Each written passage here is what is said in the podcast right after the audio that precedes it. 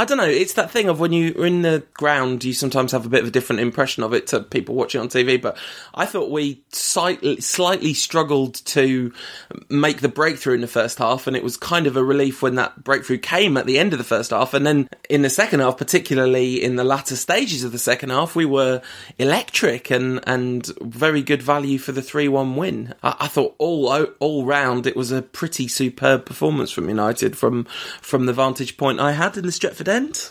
Uh-huh. Uh, well, I thought United simply just controlled the game uh, throughout the first half. Uh, was over seventy percent possession, really high uh, retention of the ball, created a load of chances. Um, that struggled to make that breakthrough uh, until Herrera's goal, of course. And then in the second half, just went a little bit flat for a while.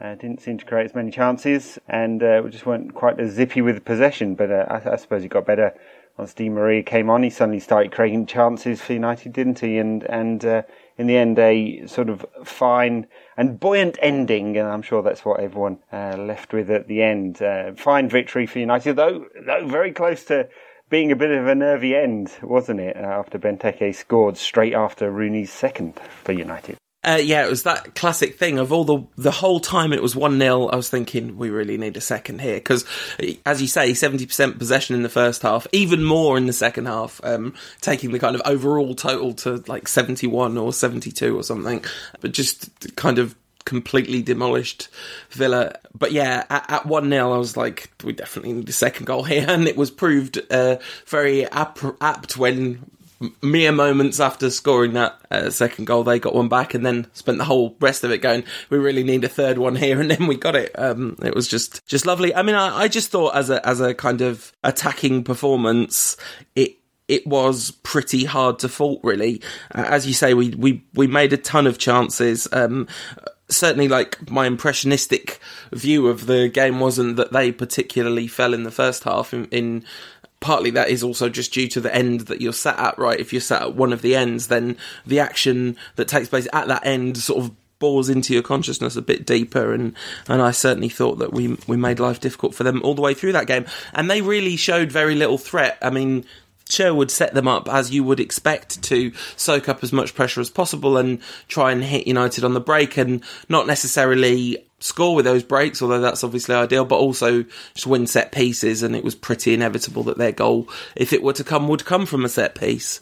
Yeah, that's right. And uh, I, I, suppose that was uh, the only opportunity Aston Villa were ever going to get. I, I was chatting to people before the game about um, how Villa would take it on tactically because uh, Sherwood was, was really buoyant before the game, talking about how they'd take the game to United and United were vulnerable and and uh, they thought they had a chance and it felt like hollow words really from Aston Villa and uh, I suppose they tried to break through Agbonlahor but Villa were so outnumbered in midfield for much of the game that he was forced into the channels and and that was really their only opportunity, wasn't it? A few set pieces and, and the odd break. Uh, in truth, United controlled the game even if the goals came late. But that's a, another fine win for United. I I, am actually not sure how many that is on the, the bounce now, but uh, you know, three since we started this. What we thought was going to be a super tough run: Tottenham, Liverpool, Villa. Then we got City and Chelsea to come. Some real momentum uh, building up. For sure. I mean, it's uh, I think it's five league wins in a row that was interrupted by that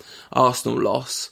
And as you say, three since we started the tough run. Also, three since we switched to four three three, and three since we started looking like some kind of world beaters. Essentially, I mean, perhaps we didn't quite look like world beaters against Aston Villa, but it kind of felt like that. There's been a number of things that have defined these last three games. One has been ball retention. Uh, that was definitely at its best against against Villa. Multiple players with pass completion percentages in the 90s in that game, and not hard to see why. And it was one of those games where we completely dominated possession, but but it didn't have that kind of um, slightly anodyne feel that some of those games have had, and, and maybe that was just the fact that we got a couple of goals in the last in the last period of that game, but but they did feel like just reward for our, our endeavours, and Another absolutely defining characteristic of United's play since we've switched to this 4 3 3 is the pressing. I mean, you've talked about that a lot in the last couple of weeks of the show, but it was on show again against Villa. No time to settle on the ball, and, and United's uh, third goal, I think it was the one that one of them anyway. Um, yeah, it was the third goal. Herrera's second came from Rooney absolutely harrying a drop ball situation.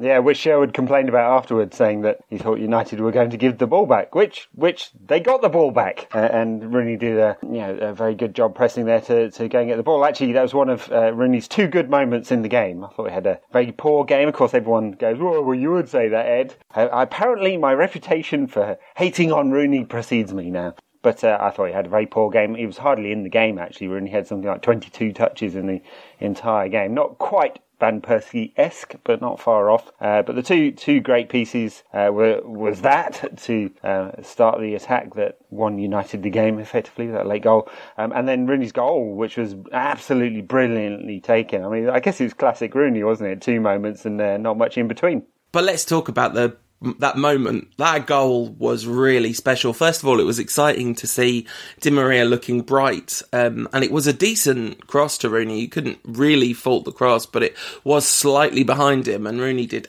absolutely amazingly to pluck the ball out of the air and swivel and blast it into the top corner. That's uh, that's in the pantheon of great Rooney goals, I think. Yeah, I mean, really top quality. I mean, and the most surprising thing, I suppose, was that uh, his first touch actually worked. Normally, he's a brick wall and it just bounces straight off him. But no, plucked it out of the air, swiveled, smashed it in. It was uh, Van Basten esque. it certainly was. And talking of players who uh, maybe didn't perform and the Rantcast has got a specific agenda against, uh, a poor performance from the previously undroppable Marouane Fellaini, I thought. Yeah, be interesting. Does Van Gaal drop him now because uh, he's actually built a reputation this season. I know, I know people have started saying he was stubborn, but uh, we've talked about this before on this show. I was never quite sure what that meant really when he was chopping and changing 15 players every game. Well, that's an exaggeration. It, it was only 12, but but um, he he's been absolutely ruthless. Herrera uh, didn't do what he wanted, dropped him before. Mata didn't do what he wanted. Poor game, uh, dropped him. Will he drop Fellaini after a, a, stinker? I mean, I have to say, uh, Fellaini has been good in the last few weeks. At least he's been effective. He's not pretty at any point, um, but he has been effective and, and uh, caused some trouble. But he, he wasn't even that really for United. I mean, he, he was barely on the ball. Uh, he he played it very safe when he did get the ball. He didn't really create any chances for United, and uh, he he wasn't that effective in the final third. And I wonder whether uh, part of that was the ball was actually going into his feet rather than his head, uh, because United played more football on the ground than, than at almost any point this season couple of things about that. First of all, I mean, I don't. I, Fellaini was not terrible in that game, but he was the worst of United's probably players, given what Rooney did uh, with that moment of magic. The one thing about, oh, I guess De Gea, you'd have to give him plenty of stick for the goal he conceded, and he didn't have to do much else. So uh, you could you could yeah. give him some criticism too. Um, I, I, think not only will Van Gaal keep him in the side, but I think he should keep him in the side because it's a very different challenge coming up against uh, City. And it's interesting because the last two games, I mean, you say it's because the ball was just fired in at his head um, or his chest, more accurately, all the way through those uh, those two games beforehand. But I think more than anything else, he just had space to operate in and he's not very good when he when you're trying to break down deep lying defenders, which is maybe slightly counterintuitive given his apparent physicality. But I think he just needs a bit less pressure on him and a bit more room to work in to be effective. And he had that against Tottenham and he had it against Liverpool, but he didn't have it at all against Villa because they just sat in two banks of four and he never had room to, to breathe. So I think that's that's against City. Presumably, you'd think they'd attack a bit more. There'd be a bit more space, and I think I'd keep him in for that game. Yeah, potentially. I mean, I mean, I'm not sure there was anything particularly in the tactics that uh, meant that United played almost basically half the number of long balls that uh, is typical of United. Uh, although I suppose having Herrera, both Herrera and Mata in there does change the makeup of the midfield a little bit. You know, a little more technical, isn't it? Perhaps more movement off the ball with the system as well, and that, that helps United's ball retention and and uh, helps United just not launch it at Fellaini all the time. So, um, and I think you're right. Um, in a, in a way, Fellaini does need that little space. He's not the type of player who wants a ball in front of him and he's going to break down uh, an opposition with a neat pass, is he? No, I, I think that the thing about long balls and tactics is key though, because you say that you mentioned Mata and Herrera, but they've both been in the side for the last two games as well. The the difference was clearly intentionality. It was clearly tactical because the the I would think I'm not 100% sure about this and I definitely can't be bothered to crunch the numbers but I would not be surprised if a huge percentage of the long balls we didn't play as it were were due to the fact that De Gea kept passing it short time after time after time De Gea would just knock it out to Rojo or um, Valencia they, they were his two biggest outballs and, and far fewer of the launches from De Gea to Fellaini um, so it was pretty clear that the tactic was play out from the back because Villa weren't going to put United under much pressure in uh, in United's half because they were sat so deep, and it just looked like it was a deliberate tactical decision. Just keep it play on the deck because you don't. There wasn't the the perceived need to launch it. I guess. Yep, there's there's definitely some of that. I mean, that's good to see, isn't it? It's. I don't actually think Fellaini is hugely successful when the ball's just launched at him all the time. For one thing, he, he has a complete inability to actually jump. It's strange for such a big man. He basically never gets his feet off the ground. I wonder if he's just too big to actually make it off the ground. Hashtag too big to jump. um, yeah, I, I think that, that was kind of interesting, and and I think okay, so we've covered the players who did not cover themselves in glory, but essentially every oh we haven't mentioned Valencia, he wasn't brilliant, but everyone else was superb. And I would like to spend the next period of time on this here podcast waxing lyrical about the midfield performance of the two goal hero Ander Herrera. What an outstanding midfield display that was. Okay, it was only against Villa, but he's hardly been bad in uh, games against better opposition, and he was just different gravy. I was watching that game, and all the way through the first half, I was kind of analysing because I had to do this thing afterwards for Bleacher Report where I was picked out who played well and who played poorly, and I, I, I kind of already had Ander Herrera number one of the players that were playing well list, and then he scored the goal at the end of the first half, and then in the second half he was even better, and uh, just He's ferocious and competitive when we haven't got the ball. He's quick. He's inventive. He's brave with his passing when he needs to be and sensible when he needs to be. And he's added this goal scoring thing to his game. Is Ander Herrera the complete midfielder, Ed? No, but um, he, he, was outstanding. Let, us not let's not try and paint him something he isn't. No, he's he's not the complete midfielder, but yeah, you're you're right. He's uh, he's he's very tenacious and he's brave. Uh, but it's his passing that stands out. He moves the ball very quickly. He's very crisp with it. Uh, got ahead of the ball. Got into goal scoring positions. Obviously, and uh, was the pick of United's midfielders. Uh, over 100 touches as well. So the uh, the ball was definitely going through him an awful lot. So um, just a very, very good midfield performance. Kind of begs the question as to why he seems to have played so little this season. Surely United's midfield would have been much better with him in it for many more games. Well, there's there's a couple of things. He's 14th in the list of league minutes played this season. Herrera is, and that's in spite of the fact that he's only missed seven minutes of the last seven league games. So he's obviously kind of like flown up the charts in the last seven games apparently i've heard this from uh, multiple different places. Whether it's true or not i have no idea but this is this is a rumor i've repeatedly heard.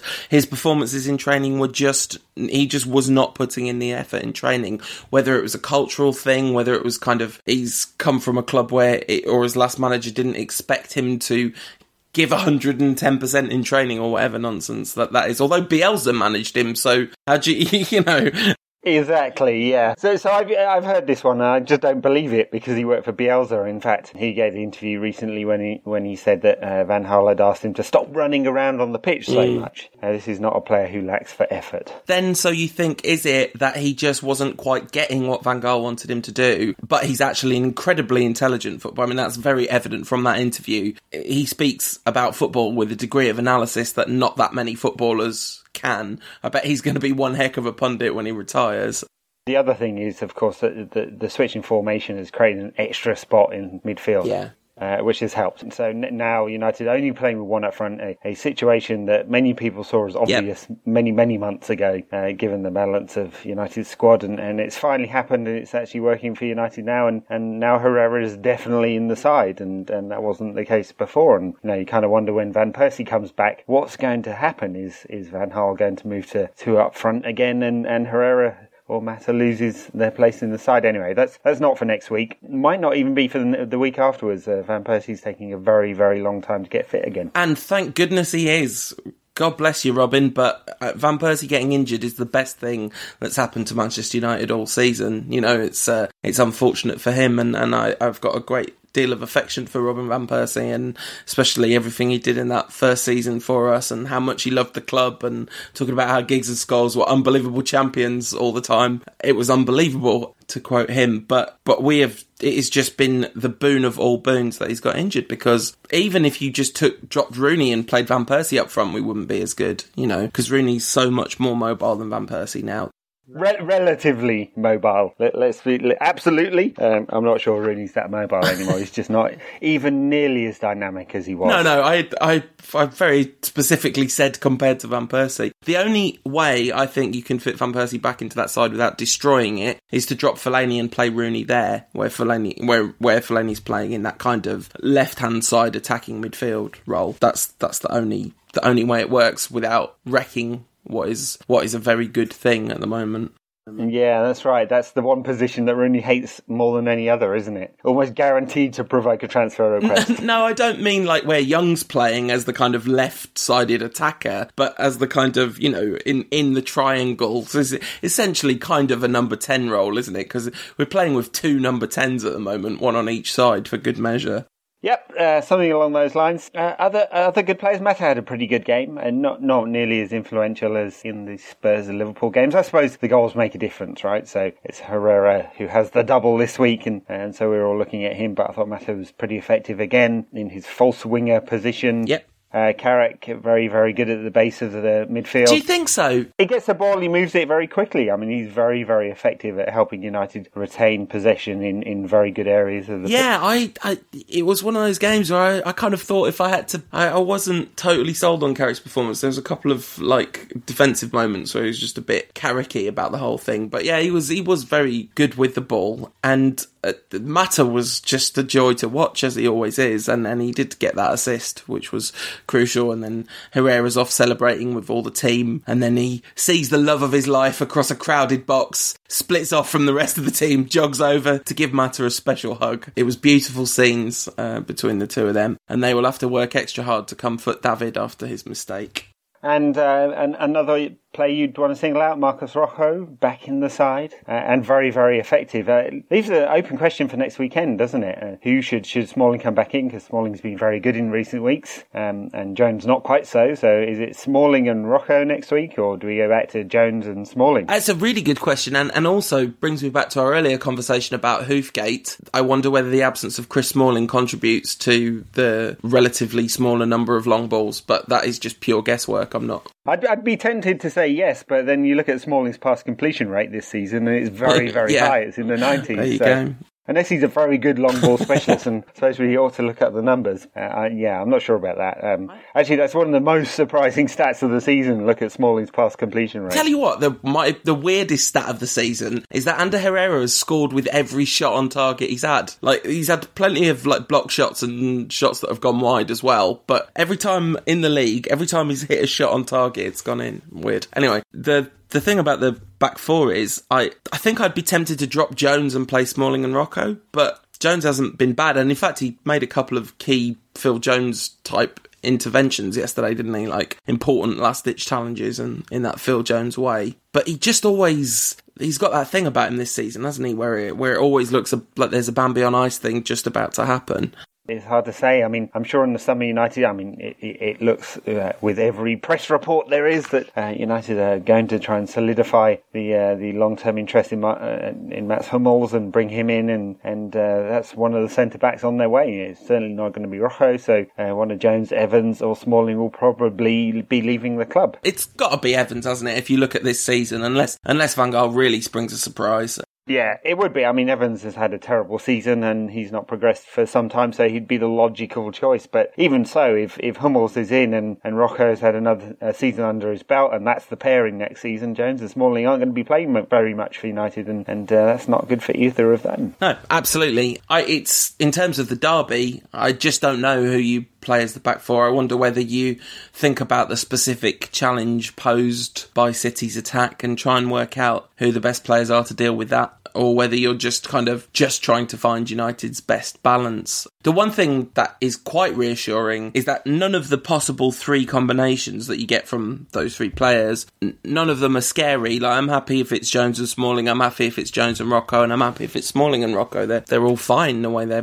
playing at the moment on on that subject of massive shout out to the people that said hello uh, and and said they enjoyed the podcast that day. It's uh, it's always lovely when people say nice things about it. The, Fame Paul. Oh yeah, yeah, that's right. That's what it Yeah, is. Nate, Nate should be demanding to only have the blue M and M's while you're recording. Do you know? Do you know the the true story of the blue M and M's? It's, it's a good story, I think. Go for it. So it is true that I think it was Van Halen asked for one of the colours of M and M's to be taken out of their bowl of M and M's on their rider, but it wasn't as a kind of rock and roll excess. It's because they had this incredibly technical show with like pyrotechnics and all this quite dangerous stuff, and they were checking the attention to detail of the venue. So if they were brown M and M's, they knew they hadn't read them carefully enough, and this is that's that's that's the story. But but what explains the fact that you need doves to be released in your honour before every show? Well, doesn't that happen anyway? Yeah. I, I, I thought you've been telling me all these years that you release three doves before we start recording at your end. I just assumed that was happening. Right, talking of complete nonsense, should we take some Twitter questions? Let's do it. At Nye Beveridge says, sorry about this, Ed, you'll have to tune out for a sec. If you made a WrestleMania match with a United player past or present and a wrestler past or present, who would it be? See, the thing is, in that clash, I watched WrestleMania 31. It was amazing. I make no apologies for that. I kind of make a slight apology for that. I was a bit disappointed by how much I enjoyed it, but man, I enjoyed it. Anyway, but still, even having enjoyed that, I'd I'd have to be on the side of the United player, so I want to give us the best chance possible, which means obviously I would put Roy Keane in there. Except that wrestling is like you know, the result is predetermined, and I can't help thinking that if whoever's in the ring with Roy Keane accidentally caught him one when they weren't supposed to, there would be nothing predetermined about the next 10 minutes of the match, and Roy Keane might uh, ruin it and make sure if they got colour, they got colour the hard way. That's me using red wrestling language that I've learned in the last two months. Stupid sport. It's not a sport. It's stupid theatre. Yeah, that's exactly what it is. It's stupid theatre. And the thing about stupid theatre is it can be really enjoyable. At Tad Davis 31 says, When do we consider ourselves title challengers? Next March. yes. Not going to happen this year. Let, us be realistic. So, what did Chelsea have now? Seven point lead, and that's what nine over United. So, um, zero chance of uh, United actually taking the title. It would take a massive implosion from Chelsea for that to happen. So, not going to happen. yeah, I, I, I, I dared to dream um, after Charlie Adams scored from his own half, but uh, Asmir Begovic ruined it by chucking Chelsea the ball. Yeah, let, us uh, just focus on one game at a time, lads, and uh, not get ahead of ourselves. And there's actually two very difficult games coming up against City and, and Chelsea. I mean, uh, we'll get on to a preview about City in a bit, but uh, United might be favourite for that one now, which uh, a long time since that has been the case. But uh, but two very difficult games, so the narrative of our season might be very different in a fortnight's time. Yeah, absolutely. Although the fact that Liverpool have imploded as well has been extremely helpful. Yes. I, now, I, you know, I don't want to engage in Schadenfreude when it comes to Liverpool, you know, except for Steven Gerrard and us smashing them. But uh, it was quite funny that they got smashed at Arsenal. A, a draw would have been the better result for United, of course. I mean, the better result if we're looking upwards, but solidifying fourth place is very important. I mean, w- we are going to have to, even if we lose to City and Chelsea, we should maintain our fourth place. It's just that third is so much better than fourth, isn't it? That's the that's the thing. Yeah, it is. Not not just for the prestige uh, for the Champions League qualifying round, uh, also financially much better as well because you get a much larger percentage of the pool. Right. Um, at Peterville Trades, who expresses sadness that Anderson isn't at the club anymore because he would be the answer to all three of the following questions. Easter egg hunt. Who hosts it at their house? Who hides the eggs? And who's the hoarder? Um, because yeah, I think Anderson would do all of those things if he was still around. But I reckon that Juan Mata would obviously host it, and I would also trust him the most to hide the eggs. As for the hoarder, and Phil Jones has the look of a man who's scared of not knowing where his next Easter egg is going to come from. Yeah, no, uh, you wouldn't trust Anderson in a Easter egg hunt, uh, hunt at all, would you? At any point. I mean, he'd be good at hunting, but you definitely wouldn't trust him to host it. Um, who's your player of the season? Asks Ro Barlow, uh, not including Dave. Oh well, no, it's Dave. Yeah, but but that's Stupid question. th- That's No, the, no. no, no. But the, the whole point of the question is who is second in United's Player of the Year race, which I think is quite an interesting question because It is. No one's actually performed consistently for the whole season. It could be argued. Yeah, in fact, that's true. It's hard to pick a player out that's actually been consistent for the whole season. Maybe Michael Carrick, although even there, quite a few performances earlier in the season where we were criticising him. Mm. So yeah, I don't know. It's just Dave. It's Dave one, two, and three. I, I think uh, for me the answer to that question is I mean it's kind of ridiculous, but I think it's probably in terms of consistent when they've played. Herrera's barely had a bad game, but obviously he hasn't played that much compared to other people. But the the kind of secret real answer to this question I think might be Chris Smalling because apart from that game against City, Smalling has done very little wrong all the way through the season really. And then the other possible answer it's kind of a slightly uncomfortable one, but the other possible answer is Rooney, who, barring that run of games where he played right, right deep in the centre of midfield, has been at least okay most of the time. yeah, he was totally bobbins in midfield, He- wasn't he it? was. To, to use your terminology, He Uh, was. yeah, he, he was. He was just terrible. So no, it can't be him. Uh, and I'm afraid it's just Dave in every position from one to ten. You know, when they hand out the awards at the end of the season, he should be the the first team player of the year, the reserve team player of the year, and the academy player of the year, and the best goalkeeper, and the best defender, and the best best striker, and the best midfielder. The whole lot of them. Even after his shocking display. Actually, he's had two slightly dodgy goals conceded in a row now. He has. He has. Interesting. Yeah, I wonder whether all this contract talk with uh, Real Madrid is um, disrupting his focus. I, I wonder whether it's a, a great like once we're two goals up, he lets one in just just to make it Real Madrid go away, like because he loves United so much. yeah, I think it's more the former Yeah, than the latter. I think you might be right. If you had to choose, says Craig Nan eighty nine, would you rather have Daley Blind's hair or Juan Mata's beard? I'd go for the beard. Daley Blind's hair is just a bit meh. Did you just say Daley Blind's hair is meh? That, I did. That is that is the most outrageously controversial thing you've ever said on this podcast. I'm I'm quite sure it's not. I just yeah, it just looks a bit boy band. All right. I I could grow my hair like that, and I can't grow a beard, so I'd have to go with the beard. Where's Rafael? asked Joe Petruccio.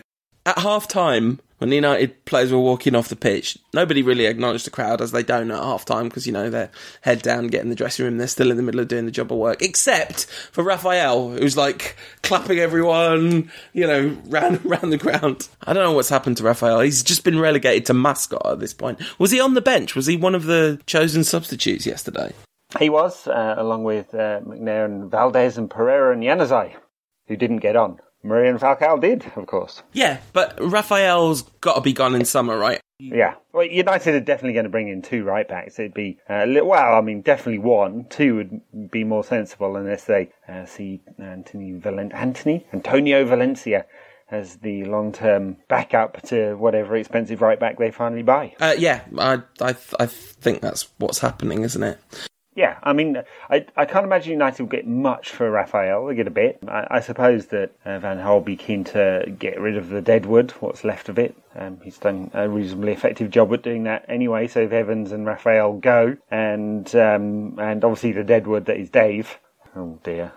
Uh, then there's a, a few more spaces in the squad. Um, yeah, absolutely. Uh, at Stevens BK says, has Herrera scored with every shot he's directed at your heart like he has mine? Yes, obviously. How could he not? At ginger underscore prince 28 says, what is a periscope? Isn't it something on a submarine? I feel like a, I feel like an old man. I see that word a lot these days. It's like when you would see the word Uber a lot before you knew what it meant. You, of course, probably know what all these things mean, being super engaged in the high tech Yeah. modern world and all that. I'm not, I'm not sure. I think Periscope's one of these live video apps as, as well as being a thing on the submarine, Yeah. uh, along with Meerkat. I, I accidentally clicked on Meerkat, uh, wanting to look at Rio Ferdinand's sort of live meerkatting and uh, accidentally hit the record run the watch button. So recorded my knee for about 30 seconds. So the, those amongst, amongst you that caught that, because it, like it tweets it to Twitter and you don't get a choice about it, will caught a, a recording of my knee Good job it wasn't something else. That's probably slightly more interesting than watching Rio Ferdinand's social media presence. At Red Devils 20 times says, Do you think we need to buy a striker this summer? I'm working on the basis that Falcao and Van Persie are both going, and therefore, yes, we do need to buy a striker. But I think we're having a bit of a moratorium on transfer talk, aren't we? Until we we are, yeah. Although is this transfer talk? This is there's one analysis that that says that you know you can't really be happy with any of United's strikers right now. Not fully. Um, Falcao's obviously shot. Van Persie well over, uh, well past his best. Although I'm not, I'm not certain like you are that he's going to leave, and uh, and Rooney's definitely going to stay. Although you know I've said enough about him over the weeks. Um, and Wilson's not played that much. So there's one one analysis that says that uh, you couldn't be happy with all of them, and so bringing in a top class striker would make a lot of sense. Of course, that's you know stupidly expensive. But the other the other way of looking at it, if Van Gaal is going to stick with this sort of 4-5-1, 4-3-3 formation, then he doesn't need that many strikers. And uh, bringing in a sort of box to box midfielder and a, a, top quality wide player would be more sensible. Uh, yeah, and uh, on on that subject, even though we're not talking about transfers, uh, at Tinny Blaz X13 says to depay or not to depay. It's to Depay, isn't it? But still. He doesn't like that one. He likes to call himself Memphis. Uh, it's something to do with his family history, um, which is why he has that on his back. Yeah, uh, interesting because um, I don't know about you, Paul, but I haven't watched an awful lot of Dutch football this season, so I couldn't really tell you how good he's been, um, uh, honestly. Um, he was good in patches at the World Cup. Looked like a player wasn't quite ready to make the, the big move, but it's two years on, and and uh, he's one of the hottest properties in Europe. And it looks like United are interested. But you know, hey, what do you think? Uh, yeah, I, I, don't watch a ton of Dutch football, but people that do say that he's just in a completely different league to the rest of the Dutch league at the moment. He is to the Dutch league what Ronaldo was to the Premier League in that season when he was the, not the one before he left, but the one before that. Not to say that he's as good as Ronaldo, but that I mean that's just I'm just completely yeah. stolen that from someone. I didn't make it up or watch the football. Um, so I don't know. The other way of looking at it is to say that United do need another wide player of high quality. I know Young's had a decent season. Um, that one is definitely relative. Di Maria, I think, would much rather play in the central position. He'd much rather play, of course, which he's not getting much of an opportunity to do right now. Uh, and assuming he stays at the club, uh, and um, you know, I, I, know Matt has done very well coming off the, the right in a false nine, false nine, false winger position, and all of that. But I'm sure United would like to add their stock of top quality wingers uh, yeah, it's kind of interesting point, isn't it? I thought um, Di Maria was really good in his cameo uh, against yep. Villa, and it's been a while since we've said that. And I can't help wondering this is terribly reductive English football punditry 101, but the fact that it's not winter anymore. No, please. yeah, please. Like, he spent a number of years in very warm countries where they have a winter break and all that sort of malarkey. And he's come to Manchester, and it's not. It's been a very long, not freezing cold, but a very long, very grey winter here. And, you know, if you're not used to it, I'm not sure that that is as trivial as people think it is. Yeah, he should just he should just like you know man up or something. It's not so easy to just man up because like you know for a start it's biologically not that easy to just man up because if your serotonin levels lots of people some people are more sensitive than others to the effect of. Oh, please. He should get himself a sad light in that case. Well, yeah, I mean, for yeah, sure. I'm, I'm, not having this. I think he's just had a poor season. Although, of course, his numbers look great. He Another assist. So he absolutely racks up the assists. But I also have eyes, and my eyes tell me he's had a very poor season. And, and, and you know, that, that assessment is always relative because United spent £60 million, and for £60 million and that kind of quality, uh, you want much, much more. I look back to his sort of first performance, and everyone was like, wow Di Maria in the United shirt. He's like, didn't we say in the podcast after his, his first performance for United early September or so that uh, he was miles above everyone else? Yep. Uh, yeah, yeah. It hasn't quite worked out like that over the season. No, the flip side though is that, and and you, I don't disagree with the word you've said. By the way, it's it's self evidently true. The flip side of that is he's actually had a super productive season. Like He's second in the Premier League assist table, only to Fabregas. He's miles by miles top of United's assist table, 10. The next person is, there's a bunch of people on four. It's not just luck either. Like his key pass generation is uh, per per game, not not total number of key passes or anything, but his his average key passes per game is off the scale compared to the rest of them.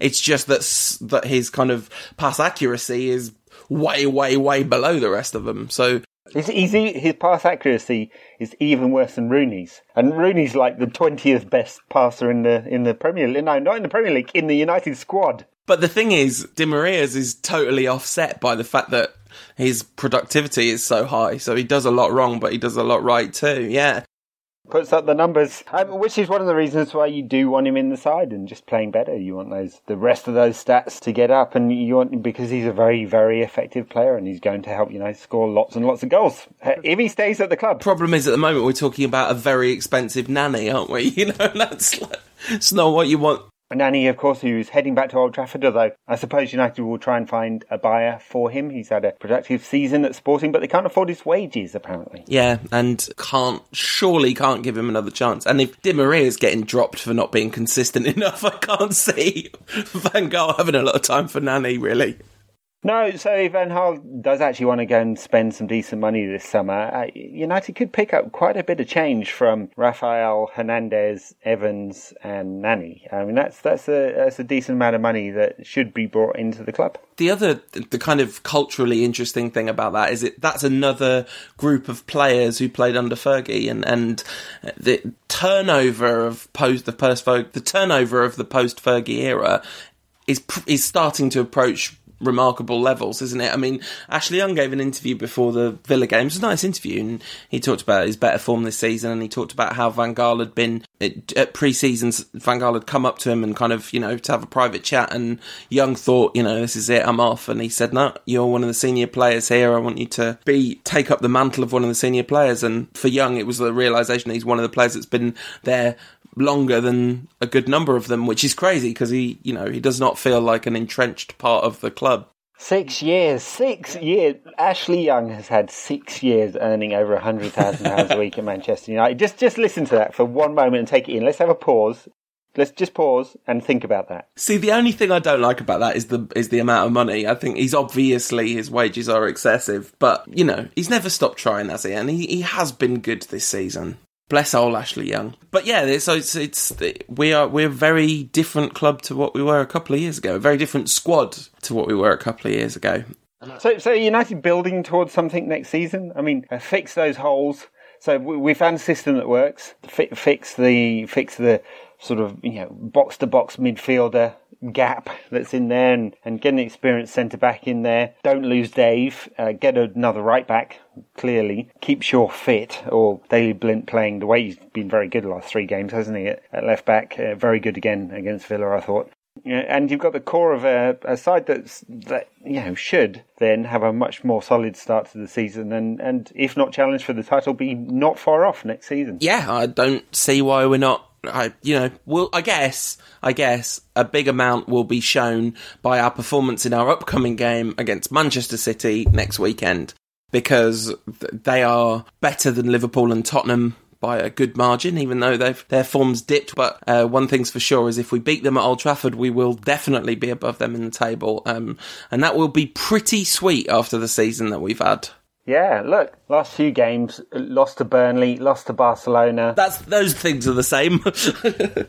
Burnley, the, the, the Barcelona of Lancashire. Ish. no, they're not. They're definitely not. I mean, look. The, the, fact is that City's form has not been great over the last couple of months, uh, and they've they've had a dip. Um, they should have been challenging for the title.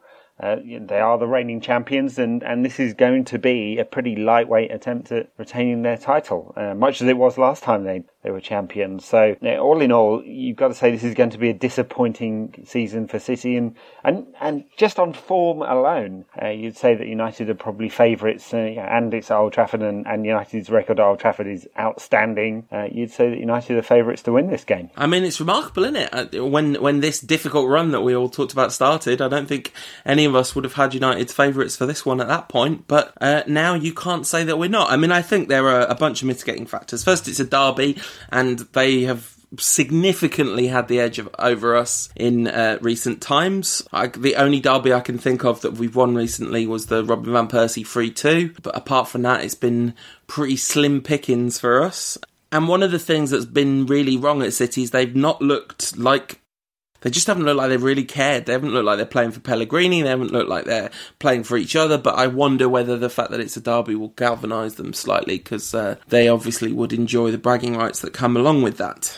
Well, I'm sure that might increase the intensity in their game, which has definitely dropped off. Um, but uh, you know, I'm I'm hoping that what's left of that core of United players that remember all the bad results against City recently. I mean, four defeats in a row to City, isn't it? And um, which which is not good, and uh, had kind of happened too many times uh, over the, the course of 125 years of games. But so you know, I'm hoping that that rem- that remember those games um, uh, will be just as intense on the United side as well there's something to play for here, mm. um, and it's not just the Champions League place because I think you know Liverpool's results over the last couple of games means that United are, are almost there, 95 percent. Um, even though there are those three really difficult games, and, and Liverpool do have a really e- easy running. I think you know the, that kind of cushion United have got is is enough. Um, so I, you know I, I, think it's very high, very high chance United do qualify for the Champions League now. But but third, second, fourth place makes a difference in terms of the qualifying games you have to play um, in the early part of the season.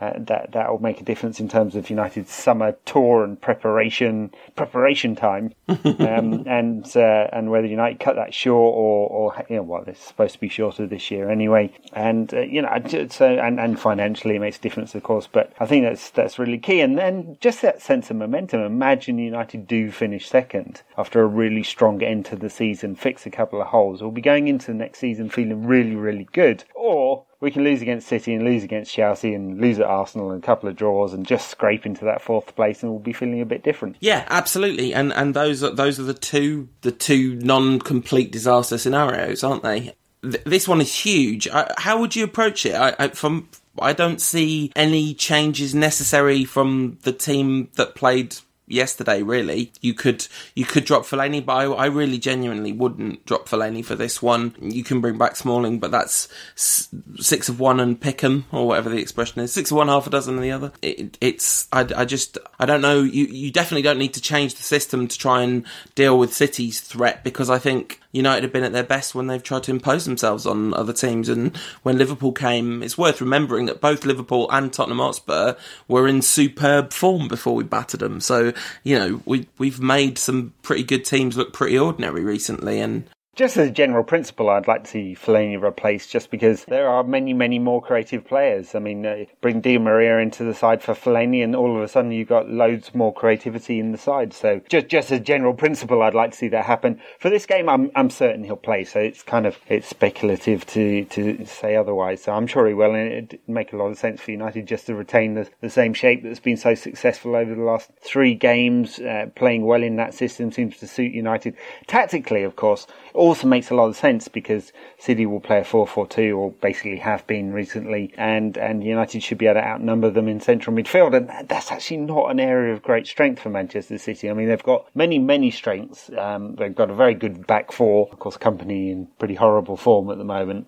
Um, and they've got uh, some very good players they can use in wide areas. Silva's obviously a real magician, and in Aguero they've got uh, you know, one of the finest strikers in the league. Um, but that central midfield has been a bit difficult for them. Fernando Fernandinho, yeah, you know, bit mere Will Milner playing there, and, and, Lampard played last week. You've got to assume he won't. But uh, um, I think this is United's opportunity to dominate in central midfield over Manchester City.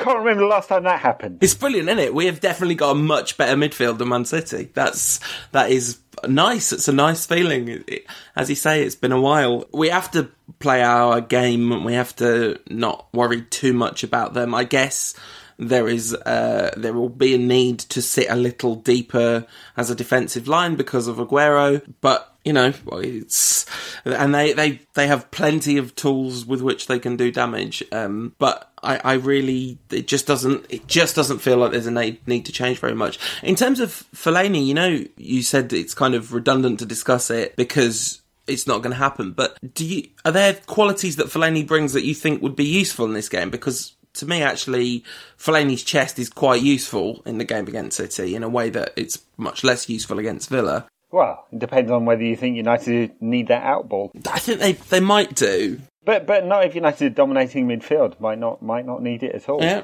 But it would change the shape, right? So I, I'm, I'm sure he'll play. If he didn't play, it's you're talking about Di Maria playing and, and him linking up with Ashley Young. Of course, Di Maria came on wide, wide left, which has not really been the position he's played very often this season when he came on for, for Young against Villa. So it's the one change I'd consider just because that, that kind of ability to run at Kompany, who's having a not a great time of it recently, and Mangala, who's still in his first season uh, in the Premier League, is is a good one. Uh, I think he'll go the same shape. So. And I think you could also change you could also drop Young for Di Maria if you perceive that Di Maria is in good form. I mean, he obviously value, values Young's work rate and all that kind of stuff because it's very valuable. But you know, I, have really enjoyed Ashley Young's renaissance this season, and I like Ashley Young, and kind of I'm glad that I'm happy for him. Di Maria is obviously much better than him, obviously. Yeah, and he creates goals. Yeah, exactly. So, so I think that you know that that's a change that you could consider making, but there is that is it's a risky move, isn't it? If you, you drop either Young or Fellaini, you're losing a bit of defensive impetus because Fellaini does like make a lot of tackles, for example. Not many of them are very accurate, but yeah. uh, and I'm not sure if you can call it a tackle when it's with his elbow. he does also give away a lot of fouls, of course. Um, but yeah, it's it's going to be fascinating. I guess that we. will do you think we'll hit sixty percent possession? I'm, obviously, I'm not saying that's like a, a goal in and of itself, but do you think that's the way the pattern of play will go? I don't think so. The only team that retains the ball more than United or, or passes the ball shorter and attempts to retain the ball more than United is Manchester City, who've played more short passes than any other team in the league and by some distance as well. So they, they do attempt to retain the ball. I'd be really surprised if United got that kind of level of possession. I think it'll be very even, but which is another reason, of course, to get a ball player in there. Uh, although Di Maria being a, a man who does not keep the ball, he's not he's not a ball player, is he? He's a he's a player with a A. But yeah, he, he's not a ball player in that sense, is he? He is bursty, as Alex Ferguson would say. Yes. So, I guess we have to make a prediction, right, for this game. We have to decide what we think the score's going to be. 14 0 to United. no, no. 1 all. Yeah. 2 1 to United. Go on. Come on, you Ray. That's confidence for you. It's not really, uh, it's not like a confident, confident prediction, but I, I think all being well, no big injuries. I, th- I think I think we can. We definitely can beat them. There's no question about that. A draw would be fine. A draw is not a bad result by any means. Yeah. You know. Um, hey, and we're talking before City go and play Palace at Palace, right? And uh, Palace have, have been in decent form of it. Of late, wouldn't it be good if Palace turned them over? Pardiola doing the business. Amazing turnaround at Palace. He, he, might, he might just have something this Pardew. Yeah, I mean it's ridiculous. Like Newcastle and Palace, if you compare their form under Pardew and not under Pardew. It is pretty crazy the effect that Pardew has. And Wilfried Zaha looks like a decent player again. Perhaps we should put a bid in for him. There was an interview with Wilfried Zaha. I, I mean, not to Moyes bashing has grown so tired. I'm exhausted just thinking about it. But the interview that Zaha gave um, just makes Moyes look absolutely terrible. Zaha basically saying that like Van Gaal was really straight with him and said, "I'm sorry, I don't think there's a place for you here." But Moyes just never talked to him about why he wasn't getting in the side. And imagine that a young player has just come to United, like doesn't know what's going on. His, his, whole life's changed, and the manager's just not talking to him. It's just, it's just a disgrace. But anyway, we only heard one side of that story, but totally checks out with everything you think about David Moyes, right? Yeah, Moisey, who's still doing all right in Spain. He's he's going to uh, well, you know, his team is definitely going to be safe this season. Didn't look like that be the case when he took the job, and uh, he's going to get to build from there. Although I, I, saw an interview with the chairman the other day, he was saying that uh, Moyes will bring in English players because he's a good English coach. not, not sure he would have liked that one. They are welcome to him. He can stay there as long as he likes. Yesterday was very it was it was another one of those days where it's like, oh, this is brilliant. I'm very glad David Moyes is nowhere near our team anymore. Genuinely feel quite negative towards Moyes for the whole the whole thing. Even though I also feel a bit sorry for him, but it's just such a disaster. Anyway, we've talked about this at considerable length. So, Ander Herrera with a stunning performance against Aston Villa. We'll have more more of that as we completely batter Man City off the park in the subsequent fixture. Um, and then afterwards, we'll be back to discuss United's triumph on uh, another episode of the Rantcast. Uh, if you want to get hold of us in the meantime, you can get me on Twitter at UTD Rantcast. You can get Ed at United Rant and get both of us facebook.com slash United Rant. Um, I noticed you wrote an actual comment on Facebook the other day, Ed. Did I? Um, you did. It was a link to your Telegraph article about Rooney. Oh but... yes, we haven't talked about that one. God, I got some hate for that. Wow. Did you? Uh, yes, a lot, a lot, uh, including a lot of people DMing me who were DMing me hate, uh, and some people who, even when I explained look, I was commissioned to write an article about why Rooney should be sold. You know, that's what you do. You make an opinion. Oh, still, he should be sold. no, no, no. He won't be sold, and actually, I don't think it makes a lot of sense. Um, uh, funnily enough, even though I banged on about it, but uh, you can't change three strikers in the summer, and uh, so he's the one that should stay, and the other two should go, and United should bring in a, a top class forward. That'd be the most sensible uh, thing United could do this summer. We'll see whether that happens. Absolutely. Thank you very much to everyone who has used unitedrant.co.uk slash donate to contribute towards the show. That's really kind of you. Um, but also really useful is if you can rate the show in iTunes if you like it. Um, if you use iTunes, just pop on there and give us a nice review. If, if loads of people do that at once, we shoot up the iTunes charts and then more people find out about the show and listen to it. And that's always really nice. And if you do listen to the show regularly, just subscribe using the iTunes subscribe feature or whatever other podcast software you use. Yeah, do that. And uh, if you do, you'll hear us next week talking about United's draw with Manchester City, if you believe me, or victory over Manchester City, if you believe Paul. Yeah. I, I'm currently, Paul, £11.50 up on the season in the £1 bet club, which I, I believe I'm the only participant in. But still, £11.50. What should I do with my winnings? I don't know. That's good, though, isn't it? It's not bad. I think we should do it properly next season. One pound a, uh, one pound, one pound a game too rich if United are in the Champions League. Yeah, that's a lot. That's a lot of money. Can't we do 10p? I'm not doing it, but listeners, like, oh, 10p. Come on, you want to make it a bit more interesting. So anyway, look, I've proven you can, you can, you know, you can be out. If it's only one pound a game, you only need a couple of wins to break yourself even over the, the course of the season. I do not endorse gambling.